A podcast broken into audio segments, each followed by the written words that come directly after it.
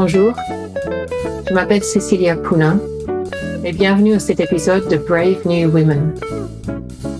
Partout dans le monde, il y a des femmes ordinaires qui font les choses extraordinaires. Ce podcast leur donne une plateforme et une voix.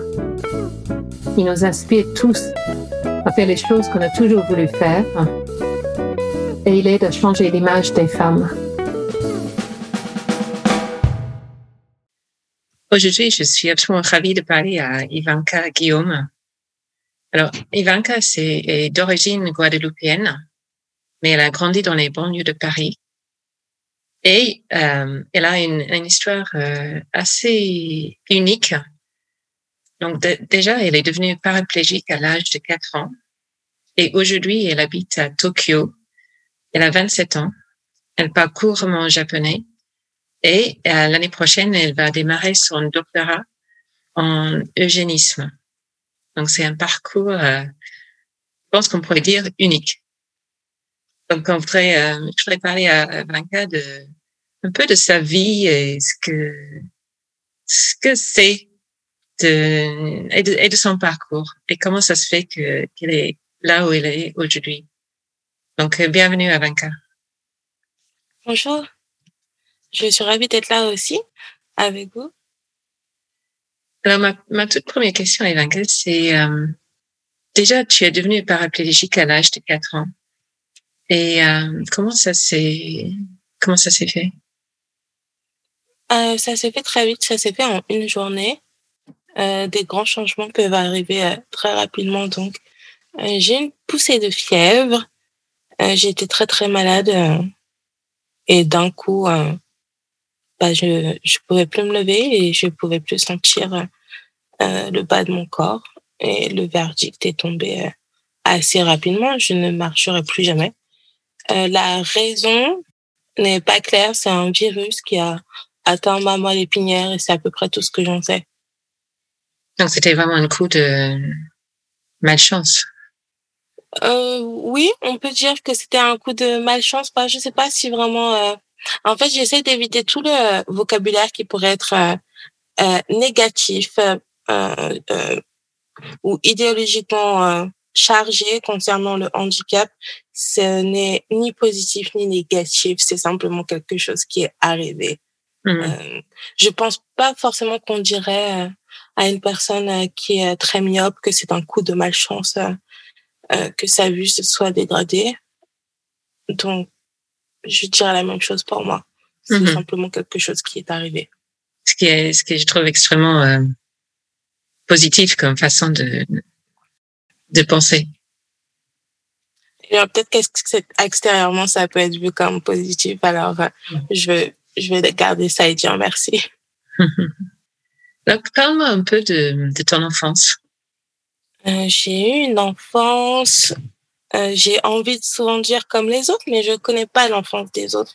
Donc j'ai une enfance qui était euh, la mienne, qui a été euh, agréable par moments et désagréable par d'autres.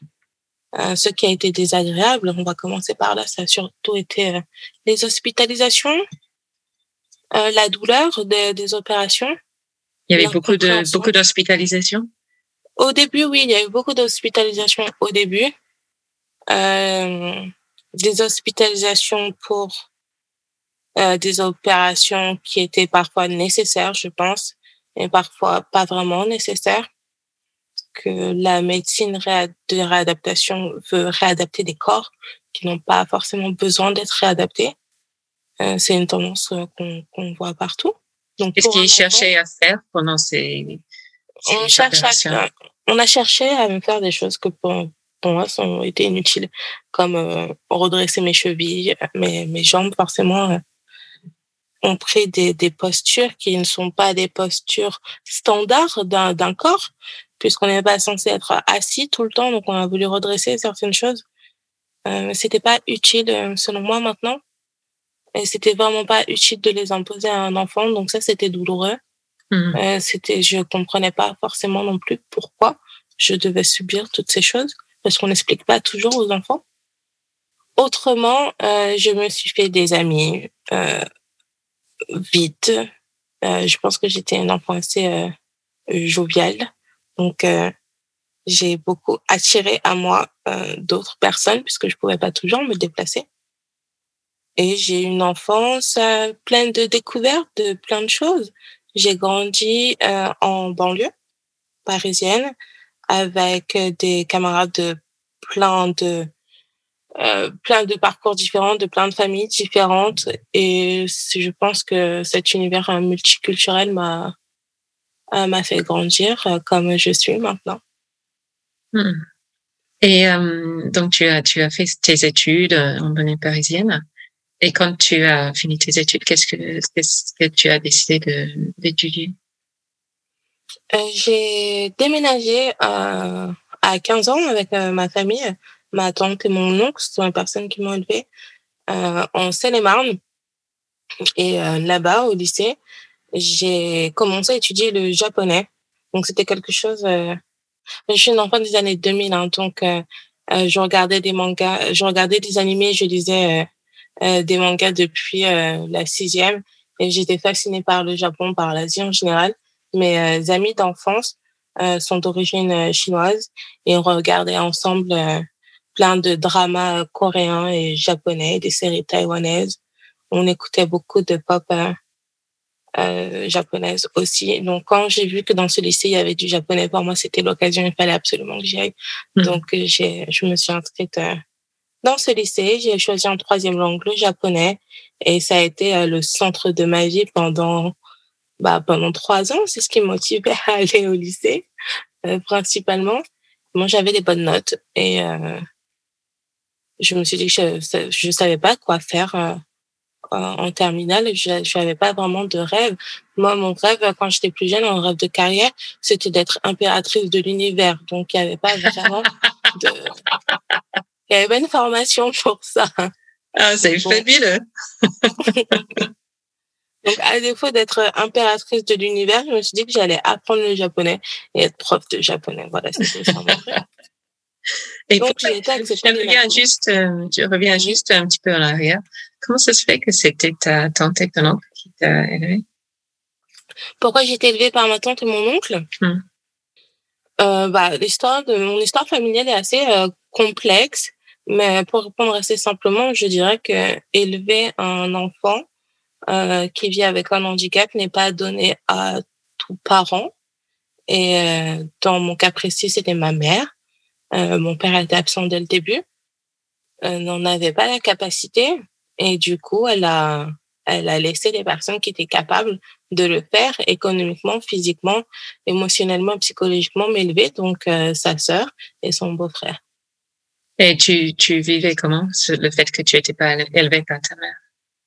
Hum, Je pense que c'est euh, une idée totalement construite euh, qui dit qu'on doit être élevé par euh, une père et un, père et une mère biologique. Il y a rien qui en fait je pense pas qu'ils aient une qualité particulière pour élever des enfants. Donc, je n'ai pas vécu mal le fait de ne pas avoir été élevée par ma mère. Je sais qui est ma mère mais je sais surtout qui euh, m'a éduqué, qui m'a aimé et qui m'a accompagné euh, jusqu'à maintenant. Hmm. Donc c'était ça le plus important et donc j'ai reçu tout ce que tout ce dont j'avais besoin. Hmm. Hmm. Et, euh, et ta, ta, tante et ton oncle ont d'autres enfants? Euh, Oui, oui. Du coup j'ai une grande fratrie.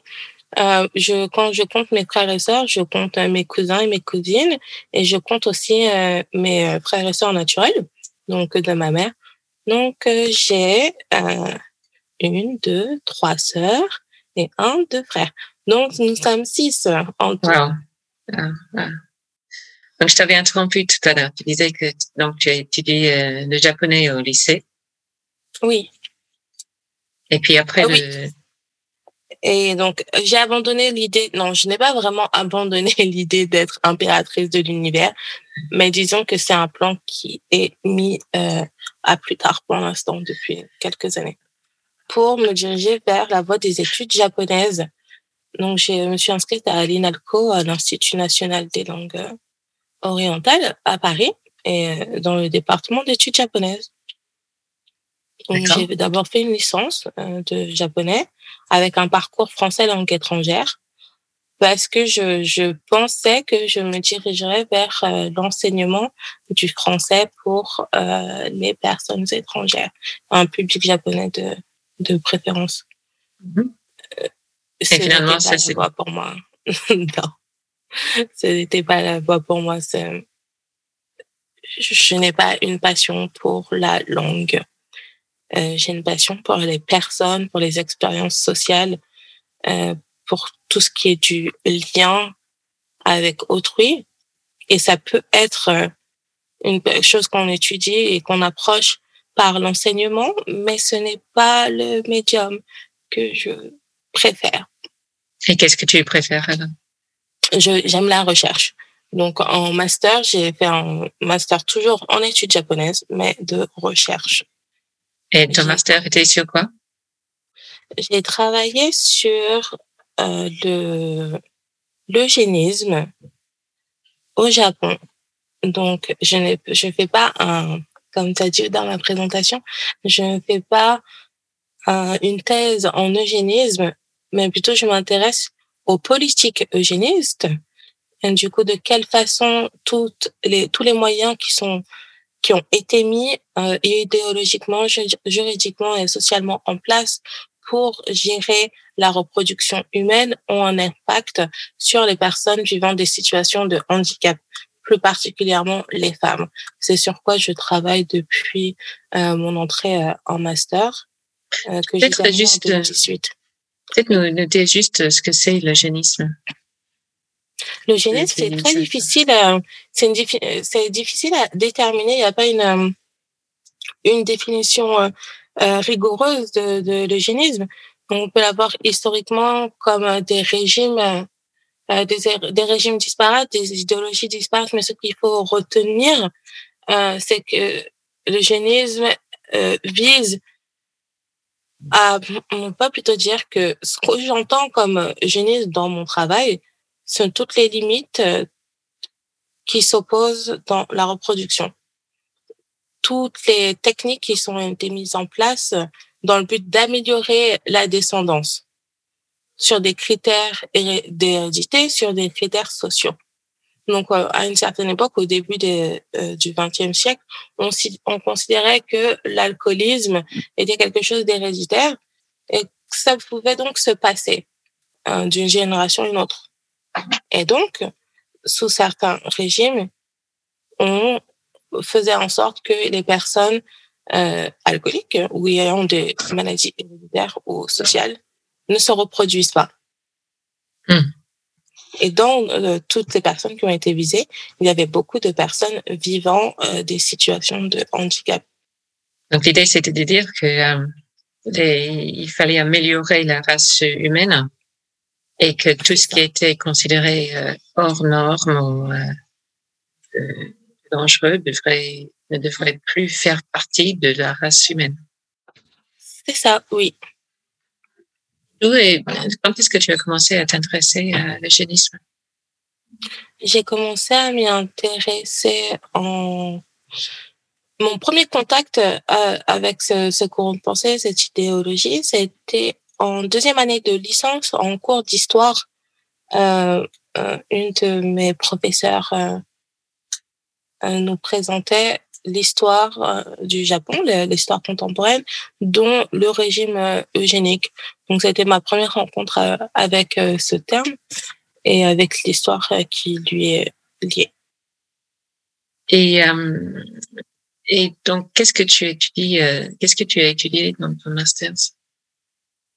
En master, euh, en master d'études japonaises, j'ai pris un parcours euh, axé euh, sciences euh, euh, sciences sociales. J'ai fait beaucoup de sociologie du Japon contemporain et un petit peu de littérature aussi.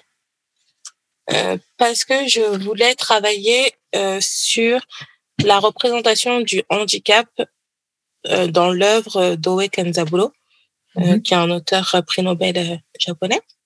Donc, j'ai fait ça. Donc, j'ai travaillé sur la représentation du handicap dans son œuvre au début. Et assez rapidement, je me suis rendu compte encore une fois que ce n'était pas euh, les mots, ce n'était pas la littérature qui m'intéressait, mais quelle vision de la société il donnait, quelle vision du handicap, quelle représentation il y en avait. Donc j'ai choisi de finalement pas faire un, un mémoire de recherche sur la littérature, mais bien sur un objet social en sociologie avec euh, cette euh, discipline. Et donc, j'ai commencé à travailler sur euh, la formation du mouvement des personnes handicapées au Japon, comment il s'est construit justement en réaction à la législation eugéniste japonaise d'après-guerre qui a continué jusqu'en 1996.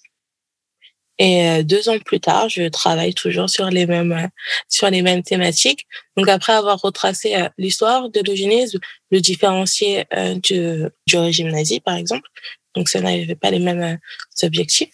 Après avoir regardé comment l'État, la protection sociale s'est installée au Japon, comment elle s'est établie, j'ai commencé à travailler sur le mouvement des personnes handicapées en lui-même, euh, quelles revendications ces personnes avaient, dans quel contexte le mouvement s'est euh, établi, est-ce qu'il était uniforme, est-ce qu'il ne l'était pas, quel genre d'handicap était représenté, et enfin maintenant, euh, je m'intéresse aux femmes. Donc j'essaie d'avoir une perspective genrée de ce mouvement. Est-ce qu'elles avaient des, des revendications différentes? Est-ce qu'elles étaient aussi présentes? Est-ce qu'elles étaient aussi représentées? Donc là, avait... beaucoup, beaucoup, beaucoup de questions. Donc, euh, il, y a, oui, il y a beaucoup de, il y a beaucoup de matière là-dedans. Donc, c'est ce que euh, j'aime dans ce travail parce que ça m'emmène à, euh, à rencontrer des personnes et à leur poser toutes ces questions. Donc aussi, euh, si on revient un, petit, petit, peu en arrière sur ce, tout, ce que, tout ce que tu as dit. Donc, euh, parle, parle-nous un peu de l'eugénisme au Japon. Donc, quel était l'objectif? Ah, Comment ça se manifestait? Euh, Ça serait vraiment très, très, très long à répondre à cette question, mais on va dire on va parler du régime d'après-guerre, celui de 1948 à 1996. Donc, le Japon a perdu la guerre, a perdu la Seconde Guerre mondiale et se retrouve euh, avec euh, une population affaiblie qui vit de la famine, euh, socialement, tout est à reconstruire et les infrastructures aussi sont à reconstruire. Donc le, le plan, euh, disons, est la reconstruction d'un pays après une catastrophe que le monde n'a jamais vue encore. C'est la première fois que euh, bah, qu'on utilise les bombes atomiques. Le gouvernement, du coup, autorise ou plutôt euh, dépénalise partiellement l'avortement parce qu'on qu'il considère que dans ces conditions euh, sociales vraiment difficiles, c'est difficile du coup euh, d'avoir un enfant. Économiquement, c'est difficile socialement et physiquement, c'est même dangereux pour les femmes. Donc on dépénalise euh, sous certaines conditions l'avortement. Mais de l'autre côté aussi, on autorise, après plusieurs amendements, la, la loi est modifiée. Donc dans le premier plan, ça n'apparaît pas, mais quelques années plus tard, l'avortement et la stérilisation forcée est aussi autorisé euh, selon euh, des critères héréditaires. L'hérédité en 1948, en 1950 n'est pas encore très bien comprise. Hein. Donc, euh, qu'est-ce qui qu'est-ce qui visait dans ces Il visait toute maladie, toute affection euh, qui serait d'ordre héréditaire, génétique, qui pourrait être transmise. Il y a une liste euh, assez longue de diverses affections qui sont listées.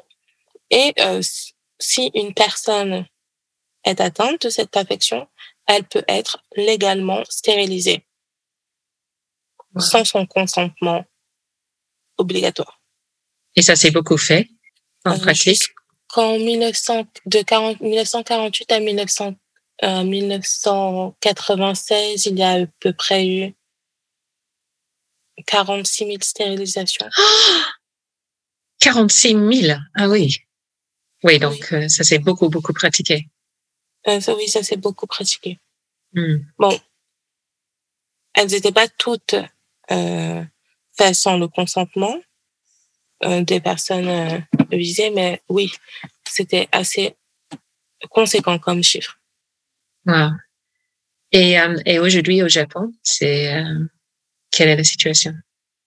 Euh, Aujourd'hui, euh, cette loi a été modifiée en 1996, donc elle a pris notre forme et les mesures eugénistes de, de, stérilisation et d'avortement contraint ont été enlevées. Et depuis 2018, il y a un mouvement de de réclamation de réparation pour euh, les personnes qui ont été stérilisées ou avortées euh, sans leur consentement. Et du coup, euh, on a le procès de Sendai depuis 2018, des procès, on voit éclore des procédures judiciaires dans plein d'endroits du Japon, à Sendai, à Fukushima, à Tokyo.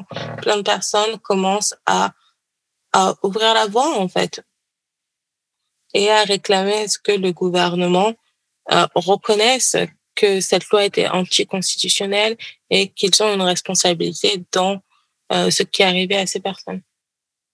Et toi, dans ton travail, euh, tu rencontres ces personnes-là? Dans mon travail, je ne rencontre pas forcément des personnes qui ont été euh, stérilisées contre leur volonté. Euh, J'en ai rencontré. Mais mon travail, il se concentre plutôt sur euh, la vie des femmes et leur euh, leur implication dans le mouvement des personnes en situation de handicap. Donc, quelles ont été euh, leurs revendications? On sait que euh, peu importe le, le mouvement social, hein, généralement les figures de pro sont des hommes. Les mouvements de travailleurs, on voit souvent des hommes. En fait, peu importe en fait l'instance dans laquelle on se retrouve, les représentants sont souvent euh, des hommes. Mais ça ne veut pas dire qu'il n'y a pas de femmes. Et dans, ce, dans le mouvement des personnes en situation de handicap japonais, c'est la même chose. Il y a des femmes, elles ont été pendant longtemps dans l'ombre, mais maintenant, il y en a de plus en plus qui sont représentants de leur association, qui sont les voix et les figures de leur mouvement. Et donc, je vais les voir, les rencontrer pour leur demander qu'est-ce qui les a motivés à prendre la parole, qu'est-ce qui les a motivés à être des leaders. Est-ce qu'elles ont eu des, des modèles? Et si elles en ont eu, qui sont ces personnes? Qu'est-ce qui les motive? Est-ce qu'elles ont des revendications qui sont autres, qui sont sur des points différents que leurs euh, que leurs collègues hommes? C'est ce que j'aimerais essayer de comprendre, puisque le, je crois qu'il y a une une silenciation euh, des femmes dans plein de terrains, et encore plus lorsqu'il est question de handicap. On entend assez rarement les femmes vivant des situations de handicap parler pour elles-mêmes et dire quels sont leurs besoins Mhm. ou quelles sont leurs expériences, d'où est-ce qu'elles se positionnent. Et toi, tu, tu, tu as déjà commencé à rencontrer ces personnes-là, ces femmes-là Oui, alors ça fait deux ans que je suis au Japon. J'ai postulé à la bourse d'excellence du ministère euh, japonais du ministère de la Recherche et des Sports. C'est très, très long. Le, le MEXT. Donc, j'ai, j'ai postulé pour la bourse d'excellence du MEXT euh, en 2017. Ça a été un long processus. Et en 2018, euh, euh, j'ai été acceptée. Et je suis arrivée au Japon en avril, en avril 2019 Mhm. pour deux ans. Du coup, je rentre en France en avril 2021. Euh, pendant ce, euh, ce voyage de recherche, je suis inscrite à l'université métropolitaine de Tokyo. Donc, je suis des cours. Euh, je suis des cours à quel niveau C'est pas exactement défini. Donc, je suis des, des séminaires de recherche au niveau master et, et doctorat. Et je fais mes euh, enquêtes et mes interviews pour en fait préparer mon entrée en thèse en France à la rentrée 2021. Mhm. Donc là, ça fait presque deux ans, j'arrive à la fin de, de mon séjour. Donc oui, j'ai rencontré beaucoup de monde. Euh, j'ai interviewé des femmes qui sont passionnantes, qui ont des choses à nous dire. Il y a une histoire du handicap euh, national, donc dans chaque pays, et une histoire aussi euh, bien plus globale. Et je vois qu'on peut faire des ponts entre la France et le Japon, entre le Japon, les États-Unis, la Grande-Bretagne, entre le Japon et la Nouvelle-Zélande, j'ai rencontré des femmes qui vivent au Japon. Mais maintenant, euh, à l'heure du Covid, euh, on se rend compte qu'on peut aussi rencontrer des gens sur Internet. Du coup, j'ai fait beaucoup de, de rencontres Zoom avec des personnes qui ne sont pas forcément au Japon, donc en Nouvelle-Zélande, en France, euh, aux États-Unis, c'est prévu, mais ce n'est pas encore fait. Donc, il y a une histoire euh, globale à écrire. Et je pense que l'histoire ne peut être que parcellaire si les femmes n'ont pas voix au chapitre. Donc, euh, moi, euh, mon travail, c'est c'est ça, donner euh, la silenciation, c'est une forme de, de mort symbolique euh, pour moi. quand on ne laisse pas les personnes s'exprimer, on les efface de l'histoire.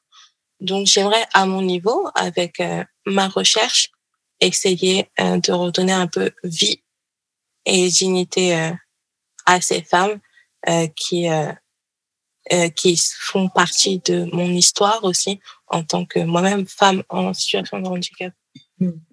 Est-ce qu'il y a des femmes, euh, est-ce qu'il y a des, des, femmes que tu as rencontrées qui t'a particulièrement marqué?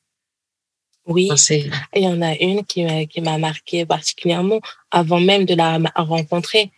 Euh, je, c'était du coup à la même période que j'ai fait euh, ma rencontre avec euh, les politiques japonaises. ma professeure Isabelle Konoma nous a présenté aussi une figure très importante du mouvement japonais qui est Asaka Yuro.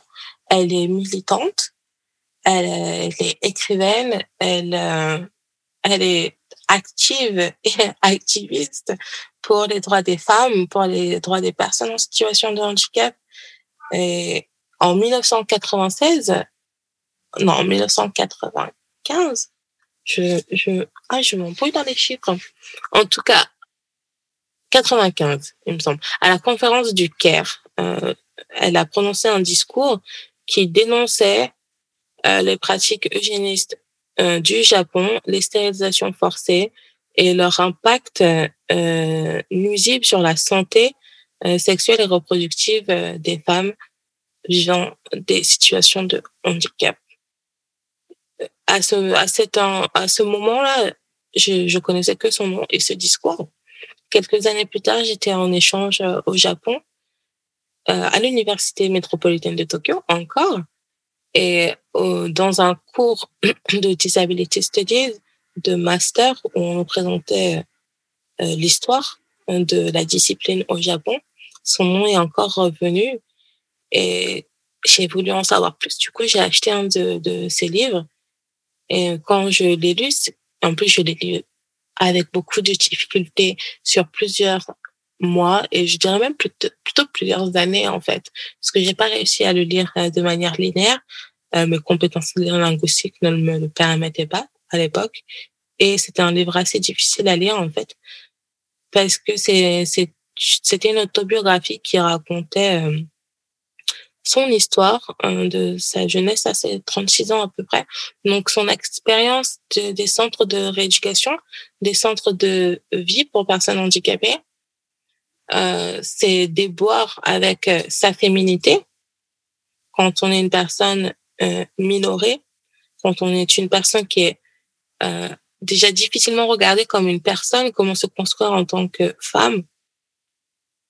Et ça a été une révolution pour moi de, lire euh, ce récit cru, euh, vraiment puissant et, poignant qui avait été écrit en 1993 et du euh, ça, me marque beaucoup chaque fois que je dis que qu'elle a écrit ce livre en 1993 parce que c'est mon année euh, c'est mon année de naissance et quand je l'ai lu, je me suis dit waouh, je n'étais même pas encore handicapée. Je venais à peine de, de respirer mon, mon premier souffle que quelqu'un avait déjà écrit tout ce dont j'avais besoin de savoir en tant que femme qui deviendrait euh, femme handicapée plus tard.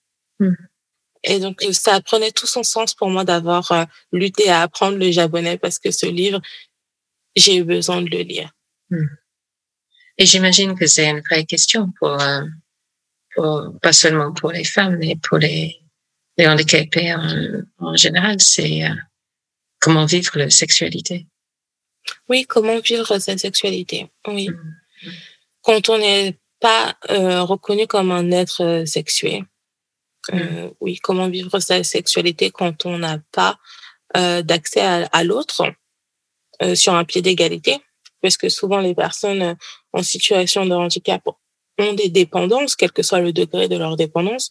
Donc, quand on n'est pas à égalité avec euh, les personnes qui nous entourent, c'est une problématique. Encore euh, l'espace aussi, quand on a des difficultés à se déplacer dans l'espace, quand on n'a pas accès aux, aux espaces de rencontre, donc pas d'opportunité de rencontrer l'autre et encore moins d'opportunité euh, de créer une intimité. Donc ce sont des, des thématiques qu'elle aborde tout au long du livre. Elle aborde aussi les violences, euh, puisque les, elle parle du point de vue d'une femme, du coup. Hein. Elle aborde les, les violences faites aux femmes, les violences faites aux femmes handicapées. Elle aborde le sexisme et le validisme. Et ce sont des sujets qui ne sont pas assez portés dans l'espace public. Mm. Et là, elle l'a fait il y a 27 ans. C'est incroyable pour moi. Et c'est pas loin un peu du, de ce que tu viens de dire sur le fait de euh, ne pas avoir accès aux, aux espaces de rencontre. Euh, ne pas avoir accès aux espaces de rencontre euh, commence dès le moment où on ne peut pas sortir de chez soi à sa guise. Euh, tous les handicaps ne sont pas les mêmes. Tous les handicaps n'ont pas les mêmes problématiques d'accessibilité. L'accessibilité euh, n'est pas quelque chose d'uniforme. Donc, ce qui est accessible pour une personne à mobilité réduite utilisant un fauteuil roulant manuel comme moi, par exemple, n'est pas la même accessibilité qu'une personne euh, non voyante qui se déplace avec une canne l'accessibilité n'est pas la même non plus pour une personne à mobilité réduite qui se déplace avec un fauteuil roulant électrique. Mais on va partir de mon cas parce que c'est celui que je connais le mieux. Donc, pour moi, euh, le, la difficulté d'avoir accès aux espaces de rencontre commence au moment de sortir de chez moi. Donc, si je sors de chez moi et qu'il y a une voiture garée sur le trottoir et que je ne peux pas aller à l'arrêt de bus, c'est un premier obstacle. Donc, je vais devoir attendre que la voiture euh, se déplace pour que je puisse traverser en sécurité. Parce que ça m'arrive en réalité très souvent de traverser euh, là où je peux traverser, donc pas forcément sur un passage piéton. Hmm. Arrivé à l'arrêt de bus, il va falloir que le bus ait une rampe qui fonctionne et qu'il n'y ait pas de poussette dans l'espace réservé aux fauteuils roulants, qu'il n'y ait pas de valise dans l'espace réservé aux fauteuils roulants, qu'il n'y ait rien, en fait. Il faudrait que cet espace soit libre pour que je puisse y monter.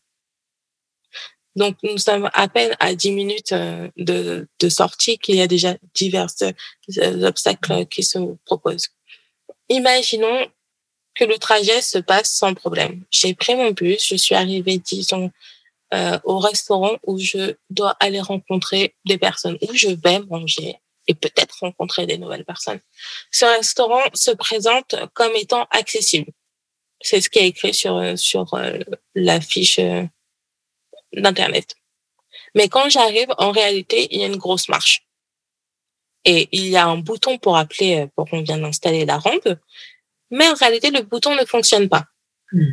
Donc, je vais demander à quelqu'un en passant, si je suis seule, est-ce qu'il pourrait appeler le restaurateur, la restauratrice, pour venir mettre la rampe? Les personnes qui sont en service en salle ne savent pas où est, où est cachée cette rampe. Bon, je vais demander finalement est-ce que quelqu'un peut m'aider à monter euh, cette marche? Parce que mon fauteuil n'est pas si lourd que ça. C'est possible. Si les personnes sont enclines à le faire, ils vont m'aider à rentrer. Donc, nous sommes dans un restaurant, je vais manger, je vais probablement boire aussi. Donc, je vais vouloir aller aux toilettes à un certain moment de, de ce dîner, de, de ce déjeuner. Et là, je me rends compte que les toilettes ne sont pas accessibles pour moi elles sont peut-être accessibles pour quelqu'un d'autre, mais elles ne sont pas pour moi parce qu'il n'y a pas de porte élargie. Donc, je peux pas aller aux toilettes. Donc, tous oui, ils sont au sous-sol, il y a une... Ouais, ils sont au sous-sol, il y a plein de possibilités. Mais en tout cas, je ne peux pas m'y rendre. Toutes ces barrières font que euh, une personne qui a les mêmes problématiques d'accessibilité que moi se retrouvera finalement à réfléchir à est-ce que je vais sortir? On mm. va se demander en fait, est-ce qu'on a envie d'affronter tous ces obstacles, toutes ces difficultés tout au long de la journée. Donc certaines personnes euh, vont mettre en place euh, d'autres moyens pour ne pas avoir les affronter. Moi, j'ai décidé de ne pas passer le permis de conduire parce que j'ai peur des voitures et parce que c'est un coût financier que je n'avais pas envie d'assumer en vivant à Paris. Certaines d'autres personnes vont dire bah moi je vais passer le, le, permis de conduire. Donc elles passeront le permis de conduire. Elles auront d'autres problématiques hein, comme trouver une place pour pour se garer, mais elles n'auront plus euh, celle euh, des transports. Certaines personnes vont faire en sorte de ne pas aller dans un endroit qu'elles ne connaissent pas. Donc, elles vont vérifier, appeler à l'avance pour ne pas se confronter au problème des toilettes. Mais d'autres personnes vont euh, décider qu'elles ne voudront plus sortir. Hmm. Donc, c'est un facteur de isolement. Voilà, c'est exactement ça. Hmm. Hmm. Et du coup, euh... ça c'est un, un, ça, c'est un élément, mais il y a d'autres éléments comme, et je pense qu'un élément qui est vraiment le plus déterminant, c'est tout simplement euh, le, euh, les, les schémas qui sont préjudiciables aux personnes handicapées, qu'on imagine que qu'une personne handicapée euh, est asexuée. De fait, qu'on imagine qu'une personne asexuée, euh, une personne handicapée en situation de handicap euh, ne peut pas vivre de romance, ne peut pas vivre d'intimité, qu'elles ne sont pas faites pour ça, qu'elles ne le peuvent pas. Donc tous les schémas qu'on euh, impose aux personnes sans les connaître. Hmm. Toute la peur qui est liée au handicap, tout le rejet, euh, je pense que c'est le le premier obstacle à avoir euh, des relations intimes. Est-ce que toi, dans, toi, dans les gens que tu connais, est-ce que tu connais les personnes en situation de handicap qui ont, qui ont une, une vie euh, intime? Euh, oui, je connais des personnes en situation de handicap qui ont une vie intime. Euh, j'ai été socialisée dans une famille de personnes valides, dans une société valide. Et en France, de mon expérience, on n'encourage pas particulièrement les échanges entre pairs, entre pairs vivant une situation de handicap. Donc, j'ai assez peu de personnes dans mon entourage qui sont handicapées. J'en ai très peu lorsque j'étais en troisième année euh, à, la fac, je, je vivais dans le dans le dortoir du Crous et du coup, euh, à, dans ce contexte, j'ai rencontré une autre jeune fille euh, euh qui vit avec euh, un handicap. nous sommes devenus amis à ce moment-là, mais je devais avoir 23 ans et bon, peut-être pas 23, je sais plus exactement quel âge. Mais en tout cas, je, je, je n'ai pas d'amis en France hormis euh, cette jeune fille euh, qui vit avec euh, un handicap. J'ai rencontré le handicap et les personnes qui vivent avec des handicaps au Japon. Donc, les personnes que je connais au Japon, oui, beaucoup, ont des, des, des, des familles, sont mariées et ont des enfants. Hmm. Et toi-même, tu as rencontré les... Moi-même, j'ai euh, euh, j'ai aussi une vie, euh, euh, une vie intime. J'ai aussi une vie romantique. J'ai aussi une vie sexuelle parfaitement épanouie. Je suis ravie de savoir. Et comment, comment est-ce qu'on peut faire pour changer le fait que les handicapés sont vus comme les, les êtres asexués? Je ne sais pas. Parce que c'est très, c'est, comme c'est vraiment dans l'intime et c'est, c'est compliqué je pense que la première chose à faire, c'est de donner la parole aux personnes concernées, mm-hmm. leur donner une chance de s'exprimer et créer les conditions pour un échange euh, sur un pied d'égalité. Donc, euh, les prendre comme experts de leur première, de leur euh, situation. Mm. Première chose. Je pense que pour euh, déstigmatiser euh, les personnes vivant des situations de handicap et leur intimité, il faudrait que de manière générale, la sexualité soit un sujet qu'on puisse aborder mmh. de manière apaisée. Et du coup, euh, l'éducation sexuelle ne devrait pas être que l'éducation sexuelle, ne devrait pas être euh, la reproduction, mais ça devrait être l'éducation à la vie sexuelle et affective des individus. Donc, ce qu'on fait euh, depuis depuis la cinquième, il me semble, au collège. Il me semble que c'est en cinquième qu'on a commencé à aborder ça. Euh, dans mon collège. Je ne sais plus exactement comment ça se fait maintenant. Le collège, c'est assez loin. Mais on a parlé que de la reproduction. Et il y a beaucoup d'autres choses dans la santé euh, sexuelle à, investiguer. Donc, ça pourrait être un espace pour commencer. Et euh, à ton avis, ça devrait être euh, fait à l'école ou, ou dans les familles? Je ne pense pas que qu'il faille faire un choix. C'est quelque chose qui doit être fait à l'école et à la maison. Les deux, ouais. oui, selon moi. En tout cas, c'est ce que c'est ce qui a été euh, le plus euh, effectif pour moi. Je, ce sont des choses dont j'ai parlé avec ma famille et j'ai euh, j'en ai parlé aussi à l'école dans une certaine mesure, à l'hôpital un peu moins. Mais en tout cas, j'ai eu moi la chance de ne pas avoir de tabou euh, sur la sexualité en grandissant.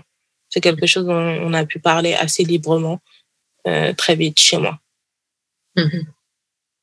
Mm-hmm. Qu'est-ce que tu as euh, donc bientôt tu vas entamer ton doctorat en France? Oui. Et, comment tu qu'est-ce que tu imagines pour ta vie euh, après le doctorat? C'est euh, à, pas être à pas être impératrice de l'univers, bien sûr. oh, euh, Cécilia, c'est assez difficile à dire. Pour l'instant, je je vis dans le euh, dans la dans l'écriture de de projet de thèse, dans l'expectative d'entrer en thèse, et j'arrive très difficilement à me projeter plus loin euh, que les cinq années à venir. J'espère quatre, mais j'espère quand même être euh, prête à enseigner, à enseigner d'une manière euh, plus juste, d'une manière ouverte. Et, moi, je pourrais t'imaginer également comme une, une voix, parce que quand même, tu es noire, tu es une femme, tu as une situation handicap. Donc, c'est, tu fais partie de beaucoup de minorités. Et moi, je pourrais t'imaginer, bien que des femmes, c'est pas du tout une minorité, mais qui n'ont pas forcément la, la parole, donc ça, c'est une des raisons pour ce podcast d'ailleurs, c'est pour donner la, parole aux femmes. Et moi, je pourrais t'imaginer comme une euh, porte-parole pour ces différentes euh, minorités. Et dans les sujets dont tu dont on parle aujourd'hui, euh, les sujets dont, par exemple, moi, avant de te parler, jamais pensé que le fait qu'une personne en situation handicap ne pourrait juste pas aller à un restaurant que ça était une, un facteur de isolement. Et euh, moi, je pensais que c'était, ça pourrait être pénible, mais je ne suis pas allée plus loin pour dire, mais en fait, ça veut dire que ces personnes-là ne peuvent pas sortir, ne peuvent juste pas aller voir euh, autres. Et euh, ce qu'on là, ce qu'on a échangé sur la sexualité des personnes donc c'est un peu lié, mais c'est pareil, c'est c'est un sujet où je me suis jamais vraiment parce que c'est pas dans mon mon milieu, c'est pas dans les gens autour de moi. Euh, je me suis jamais posé cette question-là. Et moi, je pourrais t'imaginer comme euh, quelqu'un qui écrit sur ces sujets-là et qui amène les gens à, à, réfléchir et la société à réfléchir sur ces, sur ces sujets-là et comprendre ce que c'est réellement d'être dans cette situation-là. Mais pas d'une façon euh, larmoyante mais d'une façon très pratique. pratiquement, bah, il y a une voiture qui est garée sur le, sur le trottoir, je peux pas passer. Donc, je dois faire demi-tour et rentrer à la maison et ne pas pouvoir y aller. Merci pour euh, ces mots, ça, ça me fait vraiment plaisir.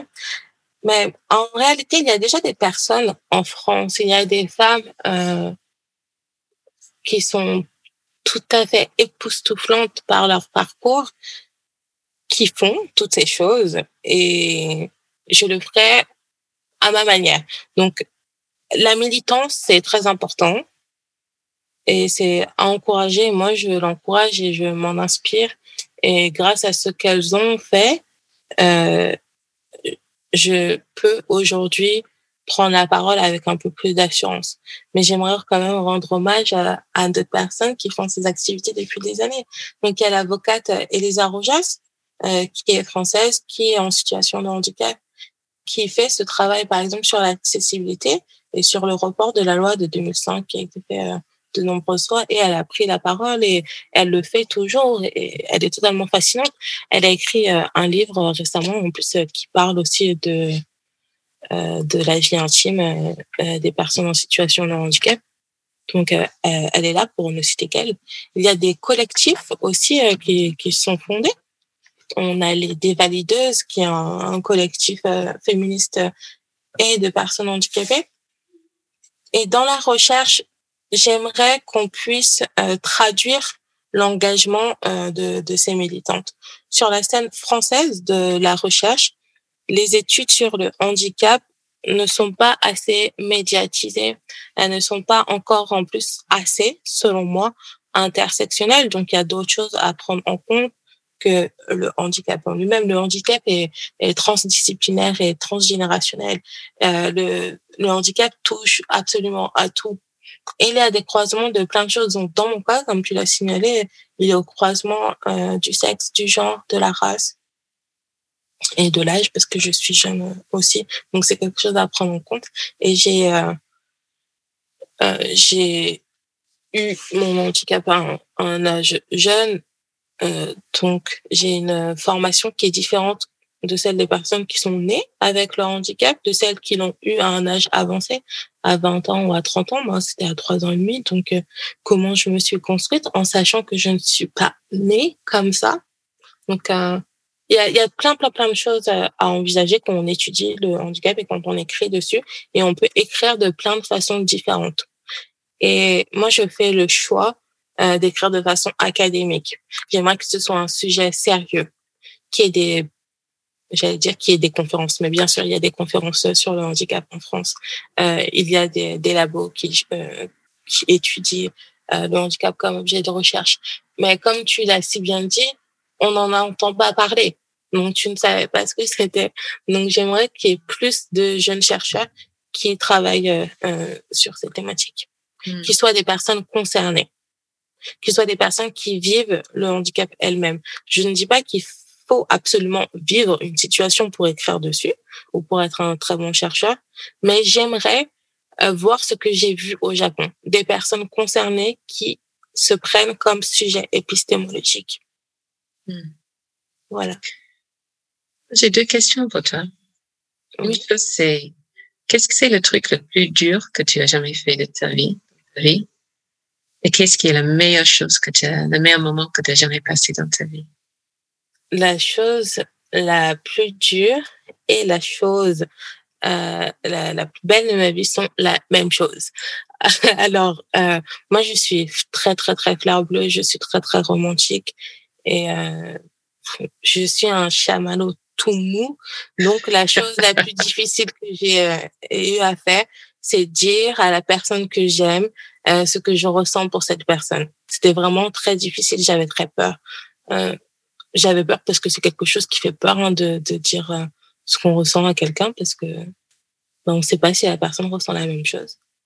Et donc pour moi, c'était, je pense, difficile encore autrement parce que il y a cette peur du rejet du du fait du handicap. Après, il y avait d'autres choses, hein, mais j'ai pas envie de les dire ici. Et hmm. c'était aussi la, une chose, la chose la plus merveilleuse parce que mes sentiments ont été bien acceptés et du coup, euh, bah, je suis toujours très très heureuse avec cette même personne. Donc euh, voilà. Et est-ce que je peux demander si cette personne est en situation de handicap?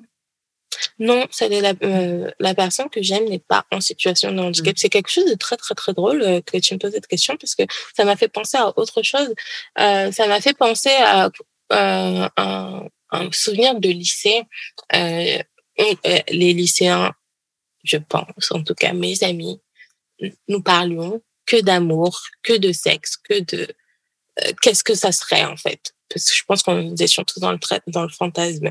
Et il y a un de mes camarades, Guillaume, qui m'a dit, mais euh, quand, comment tu vas faire pour rencontrer quelqu'un d'handicapé comme toi Parce que dans sa tête, c'était évident que si j'avais une rencontre, ce serait forcément avec une personne qui me ressemble, donc une personne euh, qui vit une situation de handicap. Mais il n'en mmh. voyait pas, du coup, il se demandait où est-ce que j'allais en trouver.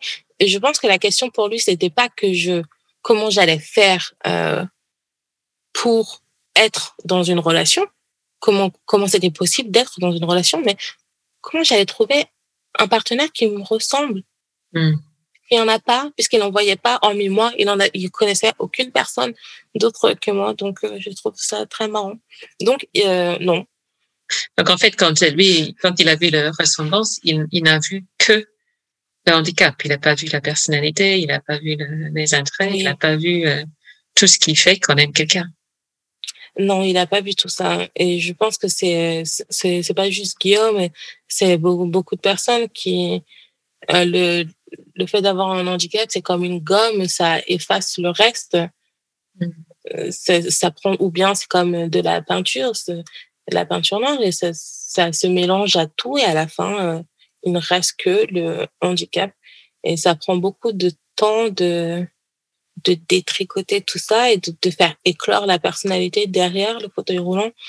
Euh, quand quand on me rencontre, euh, je ne vole pas la face. Je me dis bien que c'est la première chose que l'on voit. Je pense pas que la première chose qu'on voit c'est mon sourire ou euh, c'est mon humour ou euh, quoi que c'est mon fauteuil qu'on voit en premier. Mais c'est moi, chose qui me dérange. Moi, c'est pas le cas parce que comme c'était en zoom, Oui. moi, je te vois juste, juste les épaules et la, et la tête. Donc, je vois absolument pas le fauteuil roulant. C'est, c'est, du coup, je, moi, je, je, je te rencontre dans ce que tu, tu dégages, dans ce que tu es. Eh bien, ça doit être l'une des premières fois alors que j'ai une rencontre euh, sans que le fauteuil soit fasse partie de la rencontre. Mais en réalité, c'est vraiment pas quelque chose qui me dérange. Hein. Au contraire, j'aimerais que qu'on voit le fauteuil, qu'on ne fasse pas comme si on ne le voit pas, comme s'il n'existait pas. Il fait partie euh, de mon quotidien, il fait partie de moi et de. C'est un outil dont Mm. j'ai besoin, dont je suis totalement dépendante et je voudrais qu'on me respecte autant qu'on me respecte moi-même, mais sur un même pied d'égalité, s'il vous plaît. Donc le fauteuil ne passe pas avant moi, il ne décide pas pour moi non plus. Et on peut en parler. Moi, j'aime qu'on me pose des questions et j'adore rencontrer des enfants.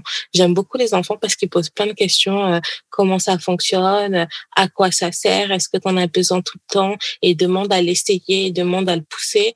Bon, certains en ont peur, hein, mais ils en ont peur avec une petite fascination. Et quand je les pousse un petit peu, alors est-ce que tu veux essayer? Ben, en général, ils sont euh, tout à fait partants. Mhm. Et après, ils en ont plus peur. Le fauteuil, c'est rien. C'est c'est là, c'est tout. Et j'ai deux questions à te poser euh, pour, pour terminer le- le- cet entretien. Donc, le premier, c'est euh, comment c'est pour toi euh, d'être une femme? Et je pense surtout à la- au monde euh, académique. Moi, j'ai eu plusieurs entretiens avec des gens, euh, des femmes qui travaillent dans le monde académique euh, en Norvège, aux États-Unis, et elles m'ont dit que c'est un milieu qui est très dur, qui est vraiment extrêmement dur. Donc, je voudrais avoir un peu ton, ton, ton impression dessus en tant que, en tant que femme. Comment tu vis ce milieu-là? Euh, Je suis un bébé de la recherche, comme euh, j'aime le dire. Donc, je vis pas encore à l'envers du décor, mais je peux déjà, de ma position euh, très très excentrée, je suis pas dans le noyau de la recherche, sentir euh, que c'est un milieu profondément sexiste. Oui, Euh, les femmes euh, ne sont pas silenciées, mais elles sont gardées un petit peu à distance, et les hommes euh, sont très présents. Ils ont quelque chose de très clanique, euh, à se serrer les coudes et, et à se s'encourager les uns les autres. Ah, non, c'est peut-être exagéré, mais oui, j'ai l'impression quand même qu'ils s'encouragent dans leur sexisme un petit peu et que un dit quelque chose et l'autre euh, en rajoute. Et euh, les femmes n'ont pas encore une position où elles peuvent se défendre les unes les autres et j'espère que ça va changer. Euh, mais moi, j'ai eu la chance d'être suivie euh, que par des personnes très bienveillantes. Donc, j'ai pas eu d'expérience négative, mais j'ai des euh, j'ai des collègues qui ont déjà, euh, au bout de simplement euh, deux années de doctorat, vu des choses et entendu des choses qui sont parfaitement euh, incroyables dans un monde où on est censé être des intellectuels. Tu, tu, tu peux nous donner des exemples? Des, ont Des exemples. Est-ce qu'ils ont Euh, entendu des choses? Il y a des exemples de- d'harcèlement sexuel, pour commencer. Il y en a beaucoup dans le monde euh, universitaire.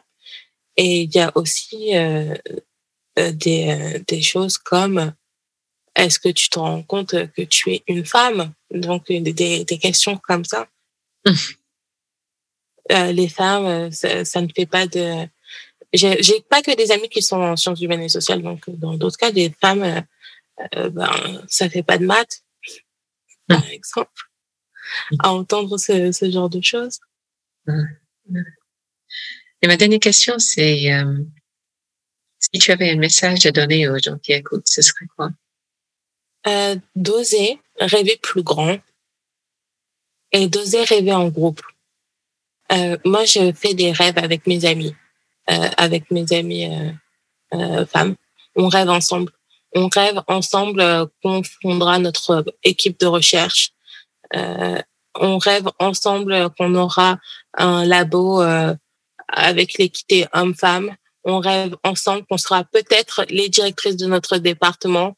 On rêve ensemble qu'on réussira des choses qu'on veut faire et qu'on se soutiendra tout au long du chemin pour euh, réussir. Mm. Donc, rêver plus grand et rêver ensemble. C'est ce ah, que j'aimerais dire euh, aux femmes qui nous écoutent. Et rêver être l'impératrice de l'univers. Oui. Donc, voilà. Si vous pouvez me soutenir pour devenir l'impératrice de l'univers. ben, merci beaucoup pour ton temps. Euh, c'est, euh, tu as un parcours incroyable. Et ce que j'en, ce que je, je sens à ton rencontre, c'est à quel point tu es positif, à quel point tu, tu es travailleuse, ouverte aux autres, euh, et, et réfléchis sur les sujets euh, assez, assez compliqués. Donc, je sens une, en fait une intelligence euh, assez rare, à la fois euh, académique et, et, et aussi intelligence sociale. Donc, merci beaucoup de, pour moi de m'ouvrir les yeux sur des sujets que je ne connaissais pas. Et, merci euh, à toi. Merci à toi de m'avoir donné l'occasion euh, de dire toutes ces choses. Et, et de t'apporter un petit peu plus loin. Je te souhaite bonne chance pour, pour le doctorat et je suis sûre qu'on va entendre parler de toi. Merci beaucoup. Au revoir. J'espère que cet épisode de Brave New Women vous a plu le mardi 9 mars à 17h30. J'anime un webinaire qui s'appelle Pour que les femmes trouvent leur voix. Donc, on va travailler surtout sur la confiance. si vous souhaitez nous joindre, vous pouvez me retrouver sur LinkedIn, sur la page Facebook de Brave New Women ou sur mon site web. Merci pour votre écoute.